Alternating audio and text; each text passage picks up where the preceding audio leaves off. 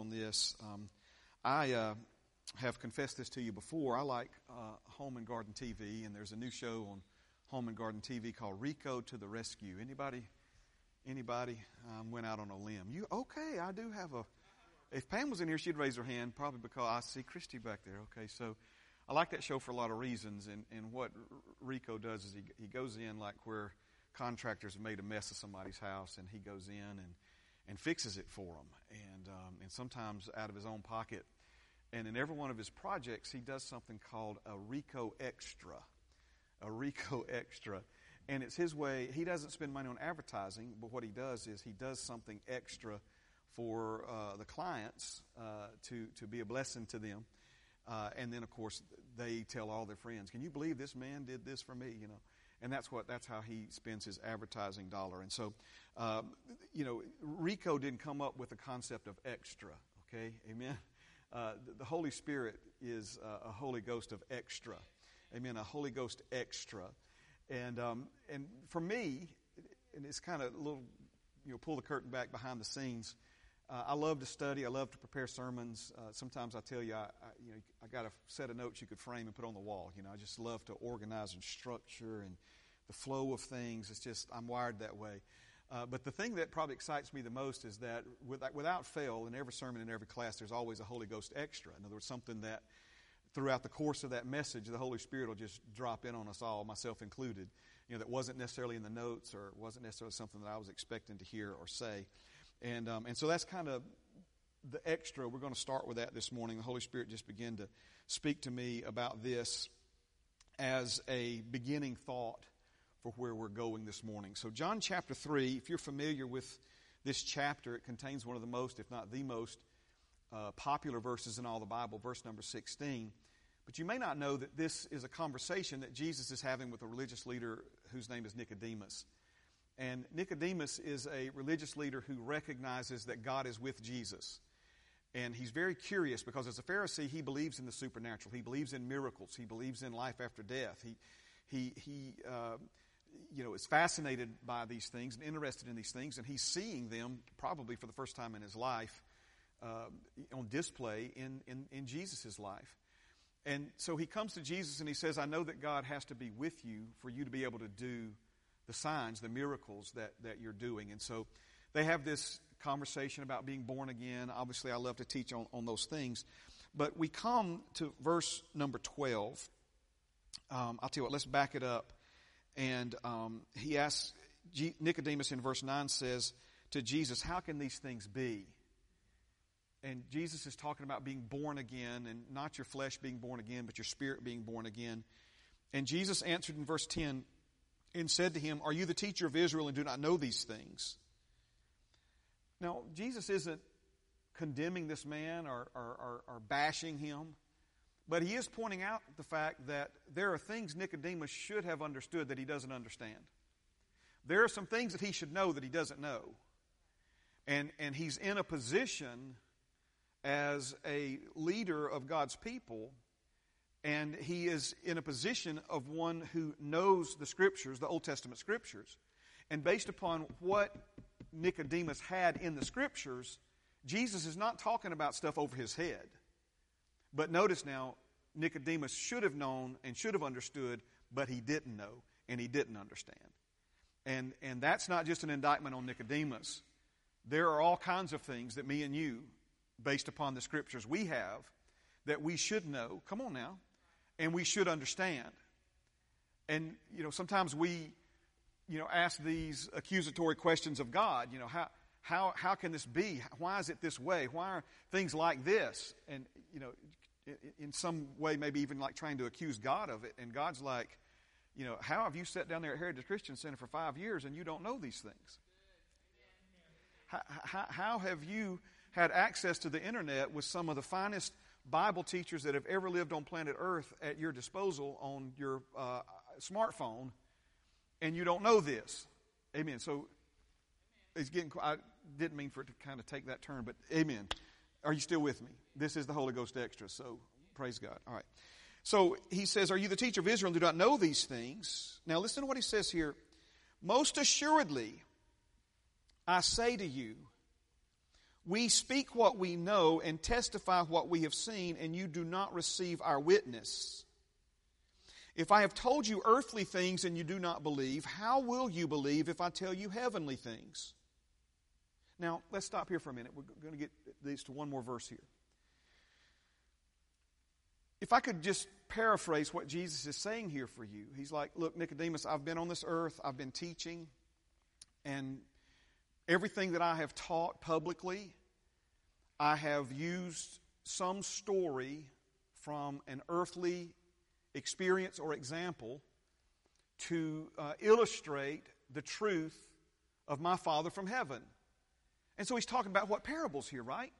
He, he would tell a story about a, a man who had two sons. He'd tell us a story about a, a farmer who planted seed. He would tell us a story. Was, all of these things are, are Jesus using earthly things that people understand, and he's using that to illustrate an eternal truth from heaven by using natural, relatable things, uh, you know, on the earth as, as he teaches the people. And he says, Nicodemus, up until this point, everything that I've told you and anybody else has heard me teach publicly, I've used something from the earth to illustrate it. Okay? And you have not believed a word that I've said. okay? And so he says, if I've told you earthly things and you haven't believed, how will you believe if I tell you heavenly things? So, what is he saying? He's saying, if everything I've told you as far as my Father's wisdom is concerned has something on earth that we can relate it to and you haven't believed, how will you ever believe when I tell you something from my Father's wisdom that there's nothing on earth I can use to, to illustrate it with? Because you do realize that God's thoughts are higher than our thoughts, and His wisdom is greater than our understanding and wisdom, human wisdom. Not just a little bit, but the Bible says, as far as the heavens are above the earth, is, are God's thoughts and God's ways and God's wisdom higher than our ways. Now, what I want you to see here then is, if this is too big of a word for you, just hear it and let me explain it, okay? Is that there's a hierarchy to these things. Just, just like there is uh, a beginning place, if, if you want to uh, learn English, you, you begin what with the, the letters of the alphabet. Then you learn words, and then you begin to put those words into sentences. And, and, and you have a beginning point, and then you build upon the things that you learn. And you know you, you can't do algebra algebra until you can do multiplication. You can't do multiplication until you can do um, uh, addition, and you can't do addition until you know your numbers. And so there's an entry level, there's a, there's a, a, a beginner level, if you will, of things. But you got to know the, the basics in order to continue to grow up into the more advanced understanding, to grow up into the more advanced truth. And so here is Nicodemus, someone who has been uh, in the things of God and in the Word of God and a teacher of the Word of God for many, many, many years now, but there were still all kinds of things that he had not progressed up into, that he had not advanced into. We see this in the New Testament, Hebrews chapter 5 and verse 12. Uh, the, the, the writer of Hebrews, the Holy Spirit through the writer of Hebrews, he says that by now you should be teaching others. In other words, he's saying that there's a group of people in the body of Christ who have been saved long enough that they should be teaching and leading and serving and ministering and imparting to others, but they still need somebody to go back and teach them the basic principles of the oracles of God. In other words, they've, they've been around the things of God, they've been in church long enough to where they should know some of these more developed and more advanced truths and, and be applying those things in their lives and experiencing the results of those things in their lives, but they still need somebody to go back and teach them the introductory things, the very basic things. You still with me? All right? Why, why are we talking about this? We're talking about this because the word of the Lord came to us a few weeks back that, that He's looking for a significant shift for you and me this year. Now, we grow uh, incrementally, we, we grow here a little, there a little, and, and all of that's fine, and, and that's not to be uh, looked down upon. But there are times in our lives and times in our journey where Father God is wanting us to go from uh, incremental, here a little, there a little, to a significant shift, to a major breakthrough. Um, and, and there are words in the Greek that, that literally illustrate it as, as Him propelling you forward. So it's, it's not just a, a, small step, but it's a giant leap. It's, it's, it's, it's, it's major breakthrough, major progress, major experience uh, in, in, in, the, in the wisdom of God. Amen. All right? So let's go back to it now. He says to Nicodemus, he says, We speak what we know and we testify what we have seen, and you do not receive our testimony, our witness. If I have told you earthly things and you do not believe, how will you believe if I tell you heavenly things? No one, so he's fixed to tell him something. He's fixed to tell him something that there's nothing on this earth to use to illustrate. No one has ascended to heaven, but he who came down from heaven, that is the Son of Man who is in heaven. Now, are you like me? First time you read this, you know, first time I read this, you scratch your head. It's like, what is he saying here? No one has ascended to heaven. To ascend means to go up, but he who came down from heaven, that is the Son of Man who is in heaven. What is Jesus saying?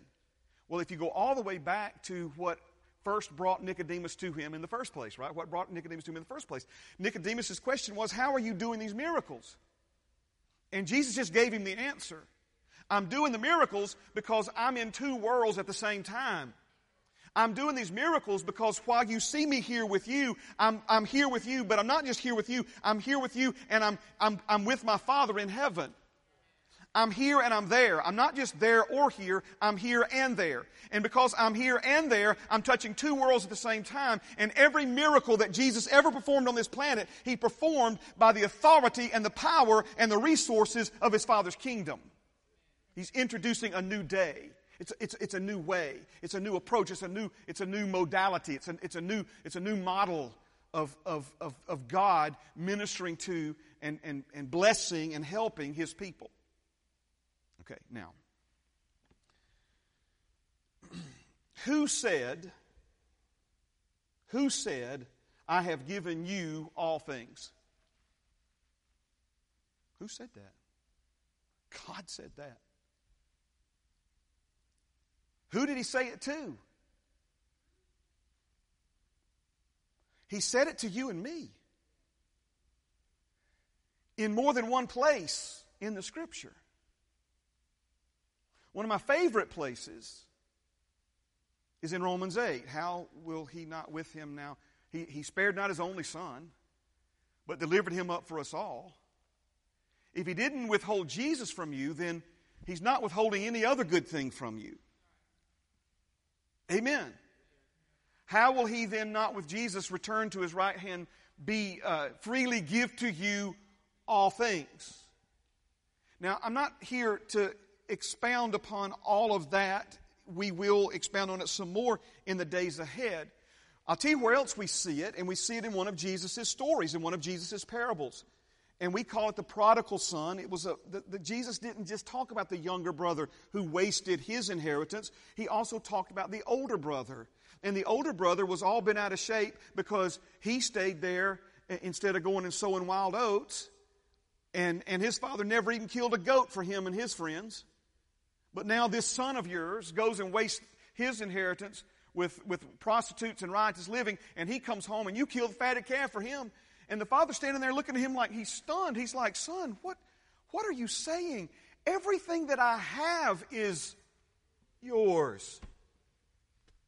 You're sitting here talking about never gave you a goat, every goat, every cow, every lamb, every blade of grass, every building, everything that, that you see that, that I have, it's yours.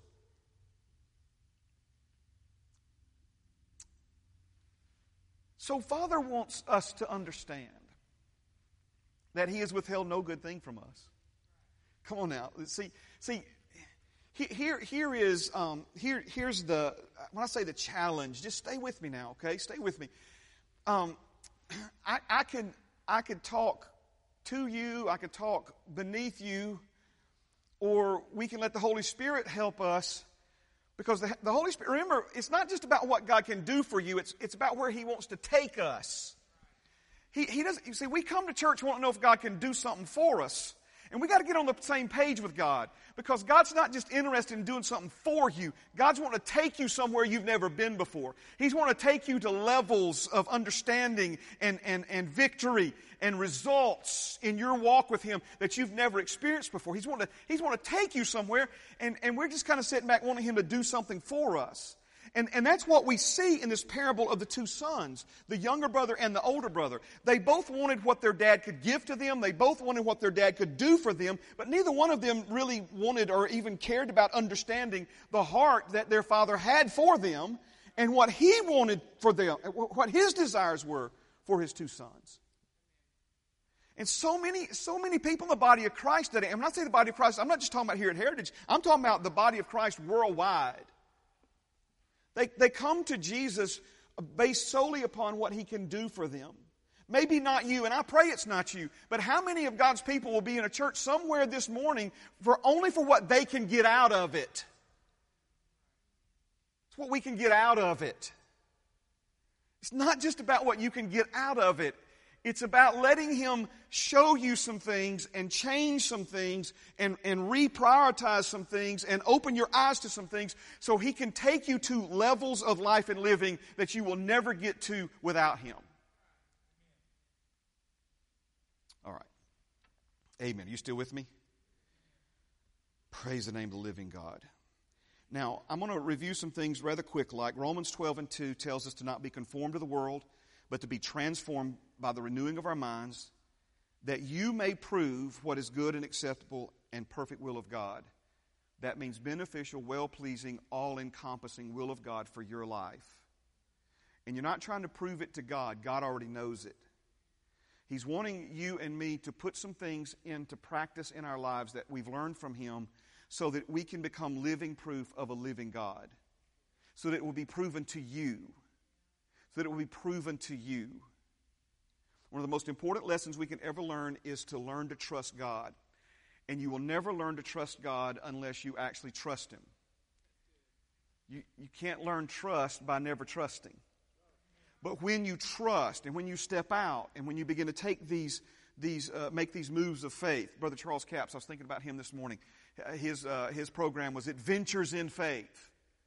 When we actually begin to step out and begin to express our trust honor God with and trust God with the substance of our increase and, and, and, the, and these kinds of things. This is when uh, the words of God and the ways of God and the wisdom of God go from theories in our lives to proven truths in our lives. So we said that a reconditioned mind will always produce a transformed life. A reconditioned mind will always produce a transformed life. And we said that alongside this significant shift word is that a significant shift in our lives requires a significant shift in our thinking. But last week and the week before, the Holy Spirit began to really narrow our focus because thinking is a big subject. And, and ultimately, a, a re- renewing or reconditioning of our, of our minds or our thinking is, is going to culminate in our perception the way that we perceive. So, a significant shift then in our lives requires a significant shift in our perception. Father wants to change the way you perceive Him. He wants you to change, He wants to change the way you perceive yourself. Now, perceive means to be aware of, to be conscious of. Perceive has to do with the way you see things, the way you look at things, the way you understand things. And if you figured out by now that not everybody sees things the way you see them? Not everybody understands things the way you understand them. Amen. So, this idea that there's this universal perception that everyone has or everyone shares, again, that's just, life doesn't bear that out. Now, there is the truth. Are you hearing me? There is the, the truth. And the truth is more than words on a page. Jesus said, I am the way, I am the truth, I am the life. Jesus is perfect theology. If you want to know the truth about God, study the life of Jesus. And if you can't find it in the life and teachings of Jesus, it it's not God. That's what the scriptures teach us. Amen. So when we talk about this, this idea of everybody seeing things the same way, we know that's not true. But ultimately, what Father God is trying to do is He's trying to, to help us perceive things and see things the way He sees them. Because that's truth.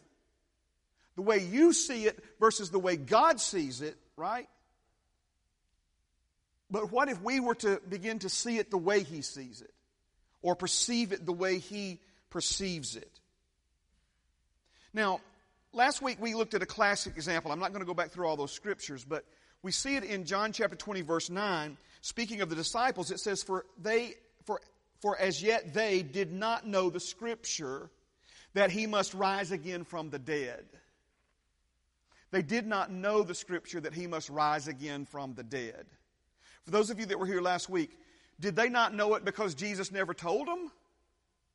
No, he told them over and over again. We looked at three different instances in the Gospel of Matthew alone where Jesus told the disciples that he was going to be killed and that he would be dead for three days, and on the third day he would be raised from the dead.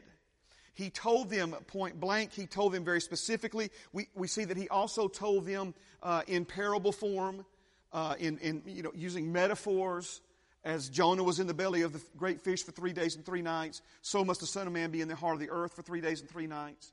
Tear this temple down, I'll build it again in three days. So he told them specifically, he told them metaphorically.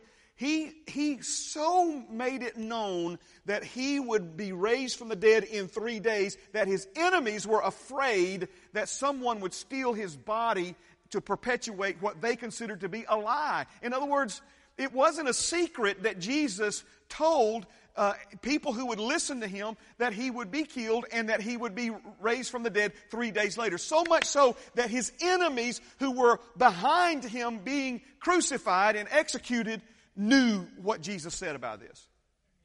This was no secret. This was no secret.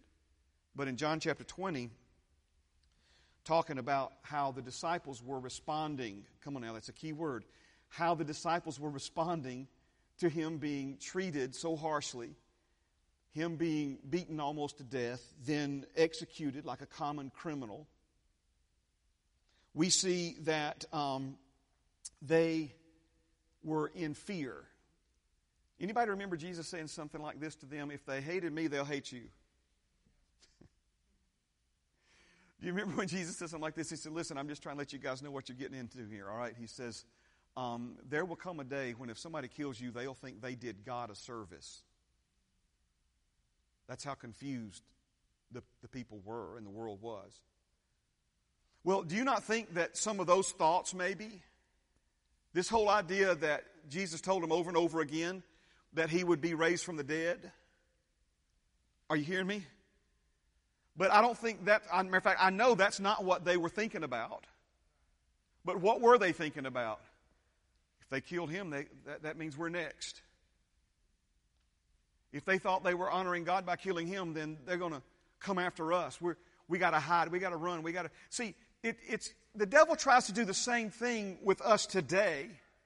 Somebody gets up in front of you and teaches and preaches that God's a good God. Somebody gets up in front of you and talks about how God is for you, He's not against you how He's freely given you all things. I cannot tell you how many times over the years, not so much in a sermon, after a sermon, but, but during a class, someone will raise their hand and they will say, What about Job?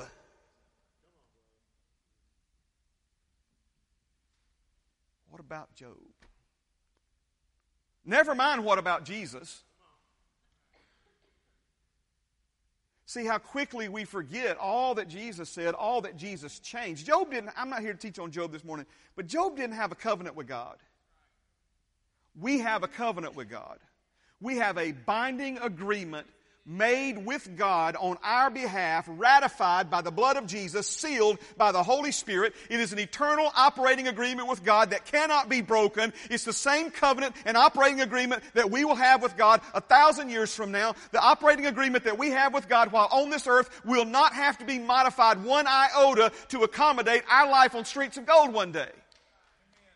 But you see how the devil, you see how the devil does this? I'm just trying to show you an example here. Jesus told them over and over and over again, I don't want your hearts to be troubled, men. I want you to understand what's going to happen so this won't take you by surprise. So this won't cause you to be afraid. So this won't, because fear has torment. You need to understand this. They're going to kill me and they're going to bury me. But three days later, I will be raised up from the dead again. He told them that over and over again. But when they saw him arrested and when they saw him beaten and when they saw him crucified and then buried, that's not what was going through their minds. That was not what their response was based upon. Think about it for a moment, and I, I want to just spend a moment here, okay? Just stay with me, all right? Jesus' arrest, we could talk about the three days he was in the grave, all right?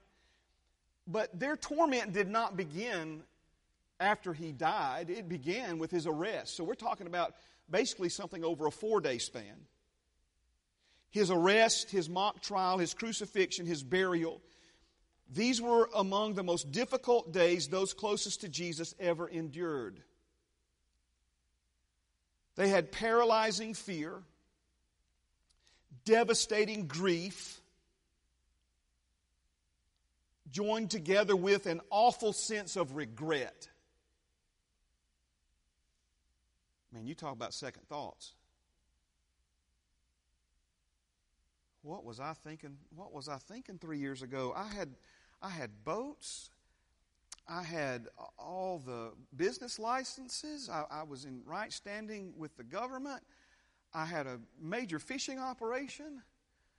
I mean, I wasn't the richest man in the world, but I was making a good living for my family. And I walked away from all of that to follow some carpenter I got caught up in this whole. I could, I could have, I should have just dock, dry docked them boats and and. Oh man, what was I thinking? Again, this this this terrible sense of regret, this paralyzing fear. They're going to come after me. They're going to come after my family. These people are ruthless. They're hiding. They're terrorized.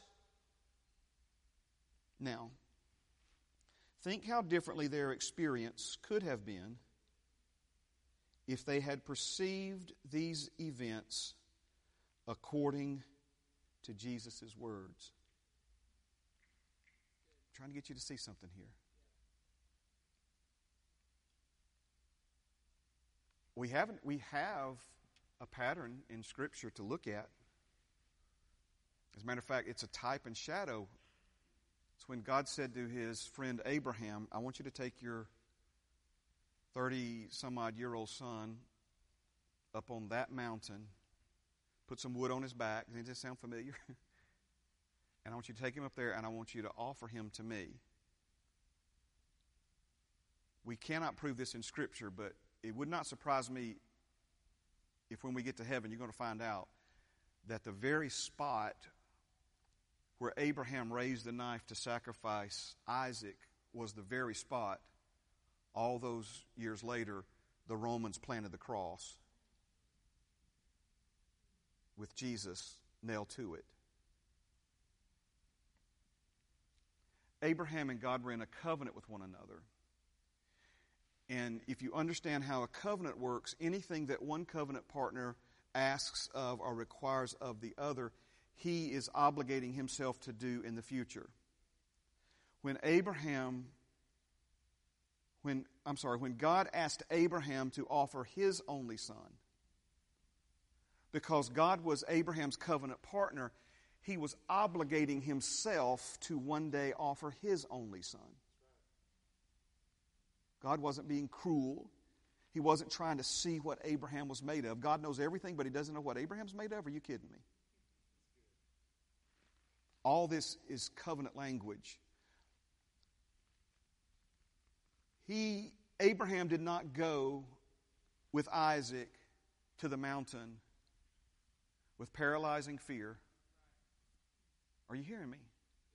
He did not go with devastating grief, nor did he go with a foreboding sense of, of regret. He told Sarah, Me and the boy will be back before he ever went.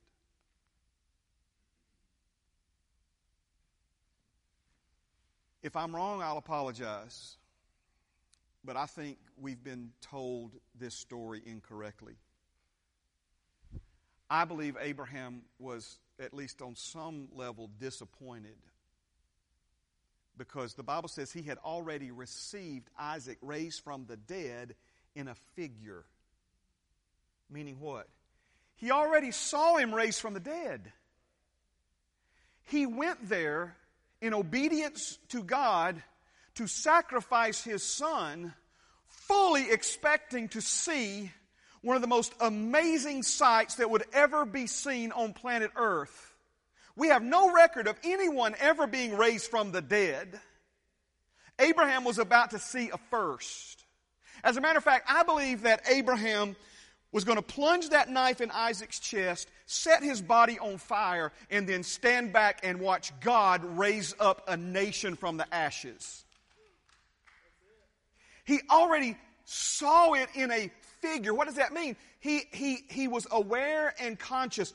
He, he had perceived. This was how he saw this thing turning out. This is how he saw it unfolding. He didn't see this ending in loss. He didn't see this ending in defeat. He didn't see this ending in how in the world am I ever going to explain this to his mama?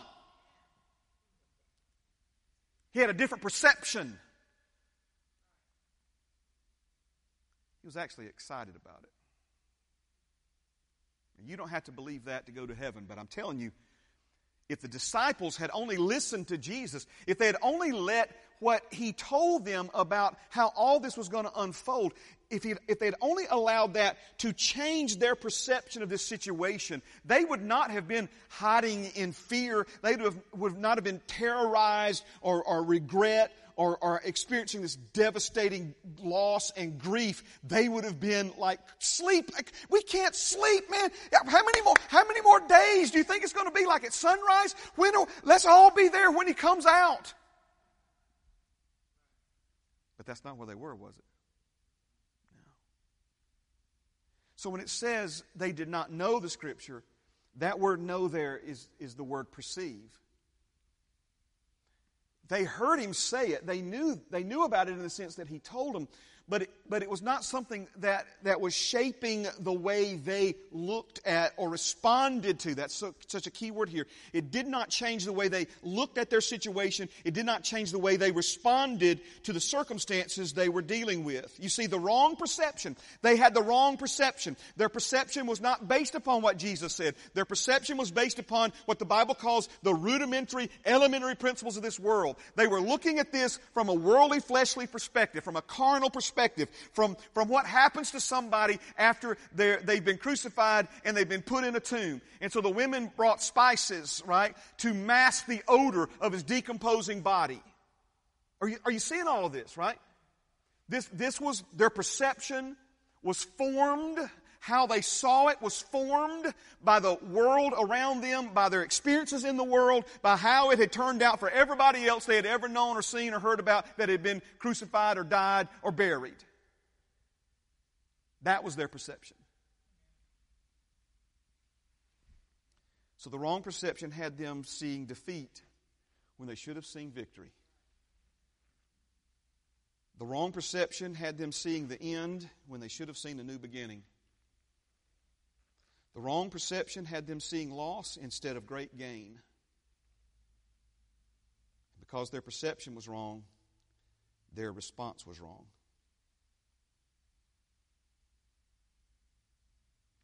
So the disciples' perception here, we're kind of breaking some of this down. Praise God. Are you good? We got a few more minutes? Can you hang in here a few more minutes?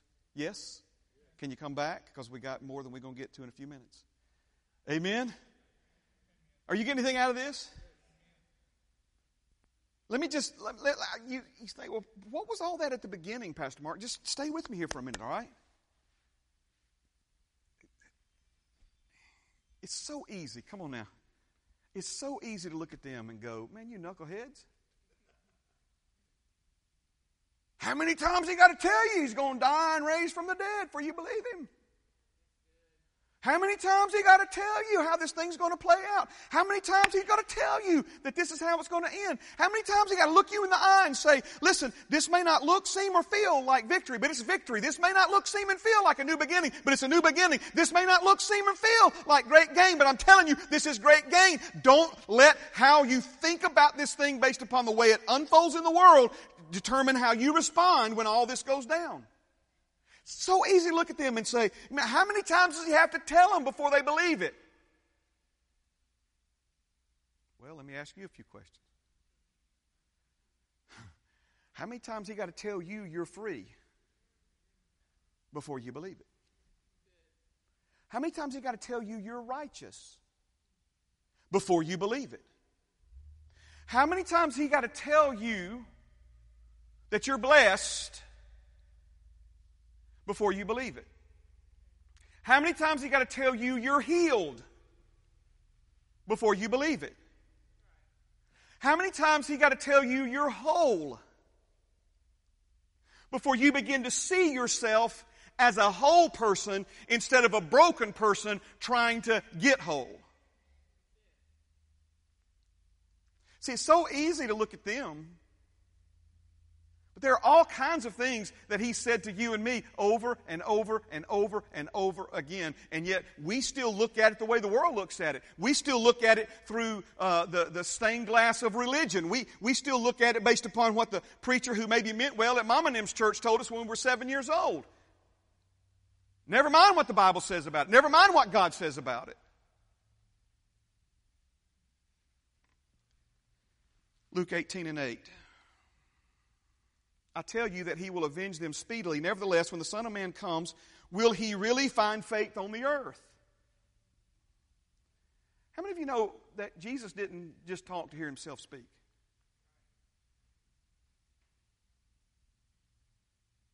Now, this, this right here, this ought to stir you. I mean, this, this verse needs some meditating. you need to think on this right here, okay? Because you do realize that Jesus did everything that he did for you and me without any guarantee you, me, or anybody else for that matter would ever take him up on his offer. He explains this in Romans 5. He died for us while we were yet sinners. Without any guarantee that anybody would. So when he says, I wonder if when I return, because remember, he left, but he said, the angel said, The same Jesus that left here is coming back here one day. So Jesus is saying, I wonder if when I come, I'll find faith on the earth. Well, he hasn't returned yet, but he's returning. And Jesus was genuinely asking a question. Will he find? Now, you think, well, well, of course he'll find faith on the earth. Well, when he came as a baby, he didn't find a lot of people believing. When he came back from the grave, we don't know of anybody that was believing. So before we get, you know, too much on our high horse and think this is a ridiculous question, it's a legitimate question.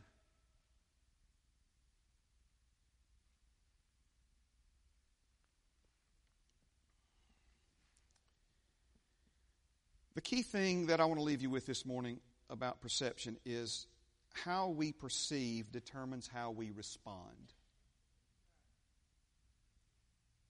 How we perceive determines how we respond. All right, so thank you, Holy Spirit. He reminded me. So, what does this have to do with where we started? See, Jesus is wanting to take you to the next level of faith perception. What does that mean? He's, he's wanting you to begin to see yourself as someone who's been given all things. But how can you believe you've been given all things if you don't even believe yet that you're free? How can you see yourself as someone who is the owner, possessor, and distributor of all things if you don't even see yourself as righteous? See, the, the whole hierarchy, right? If we're, if we're still thinking that we got to do something to be something that He's already made us, then how will you ever take that next step? Because the same grace that made you righteous has made you rich. 2 Corinthians 8 9. Y'all thought we forgot about that, didn't you? Oh, we ain't forgot about that. No, sir. He says, For you know the grace of our Lord Jesus Christ. Though he was rich, for your sakes he became poor, so that through his poverty you might be made rich.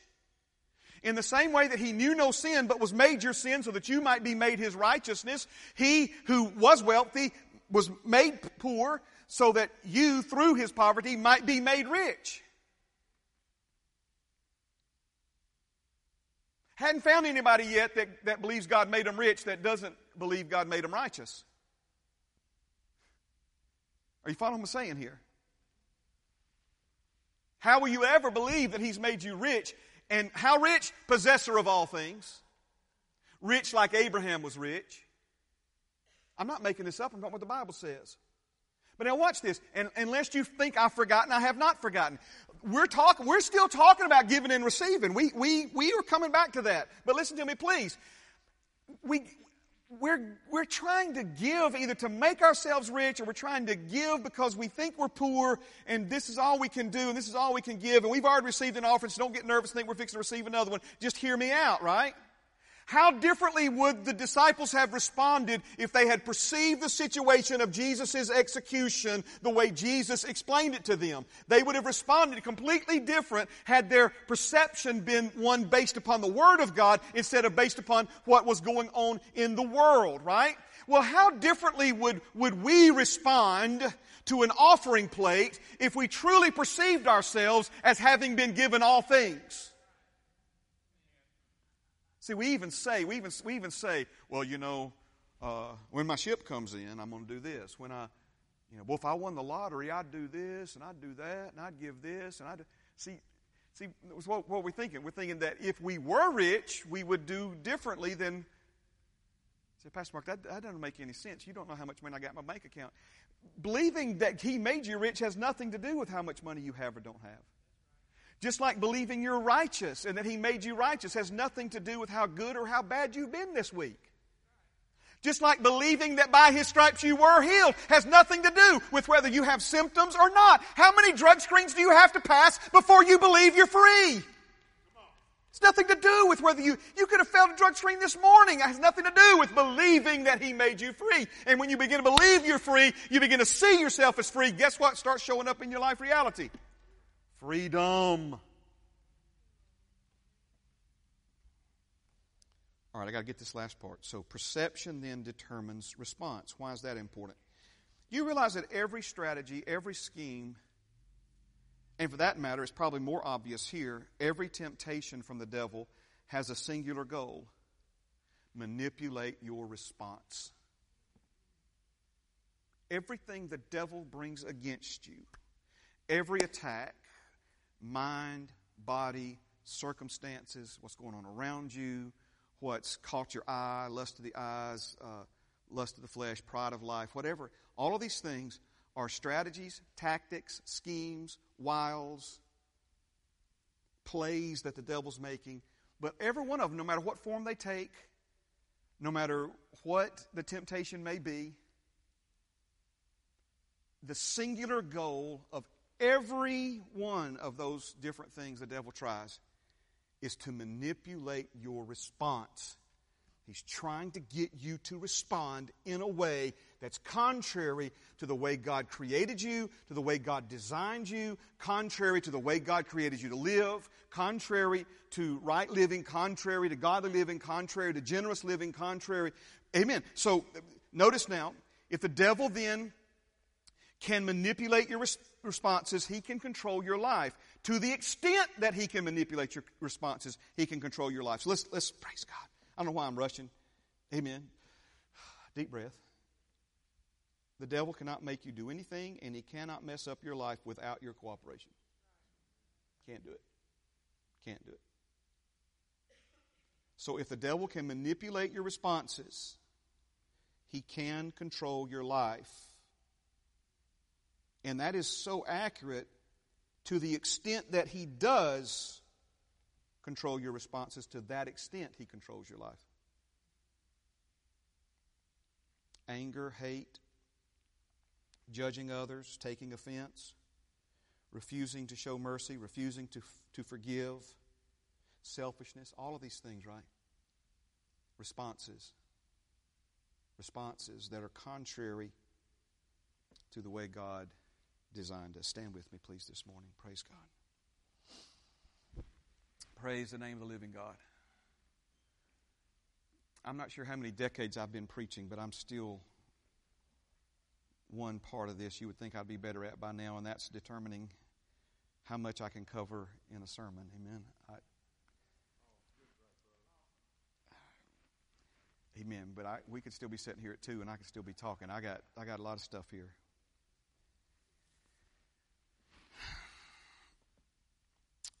This is where we will be, Lord willing, next week. Okay.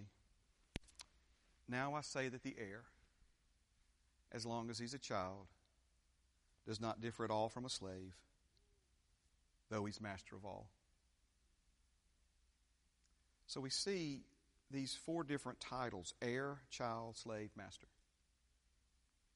He just spent three chapters in the Galatians laying down this case from the scriptures that you are the heir of God. Then he says, though you be the heir,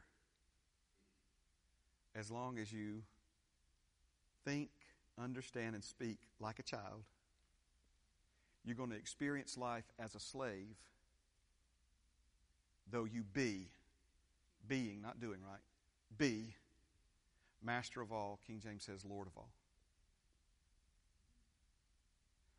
One who is a master, are you ready for this? I can't wait to teach you this in greater detail.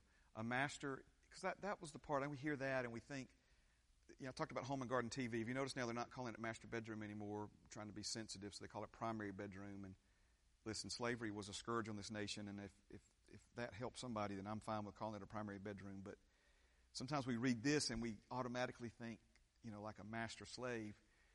And I guess there maybe could be some implications here, but this word master, it literally means, from the Greek, it's the K U R I O U S in the Greek.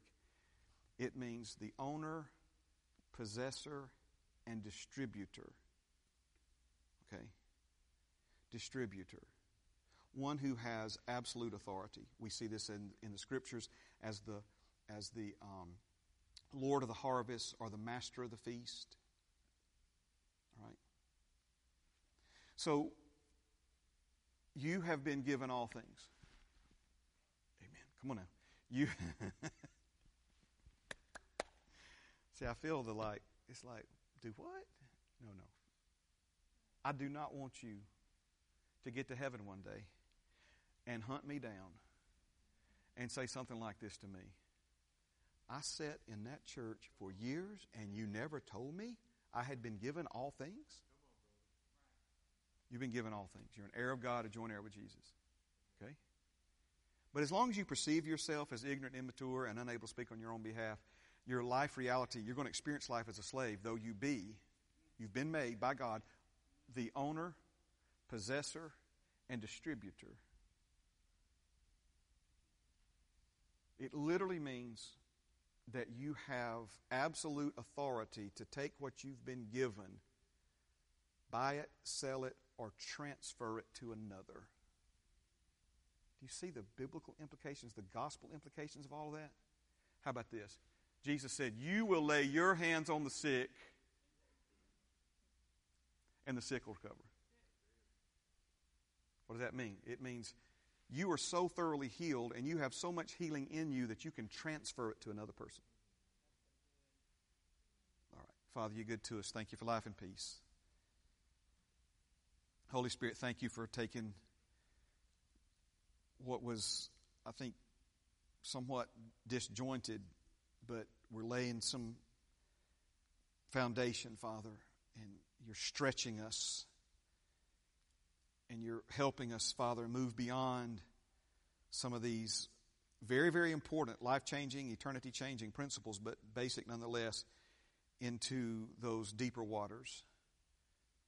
Lord, we splashed around in the shallows long enough. It's, it's, you're calling us deeper. And not just so that we can have more, but so that we can be blessed to be a blessing. You've given us the ability to get wealth so that your covenant might be established in all the earth. And Jesus, I thank you that you are not threatened by us. You are not ashamed to call us brethren, even when we may continue to struggle in areas of fleshly weakness. That you joyfully welcomed us into the family as heirs of our Father and as co heirs together with you. Thank you, Lord, for your love. Thank you for your wisdom. Thank you for teaching us. Thank you, Father, that these words will not be stolen from us by the enemy, but Father, they will be watered, they will grow, they will put down roots, and they will produce fruit in our lives for your glory. In Jesus' name, amen. Amen. Thank you so much for being here this morning. Hope you got something out of this. I'll see some of you in the morning, some of you Wednesday. You have a blessed rest of your week. Praise God.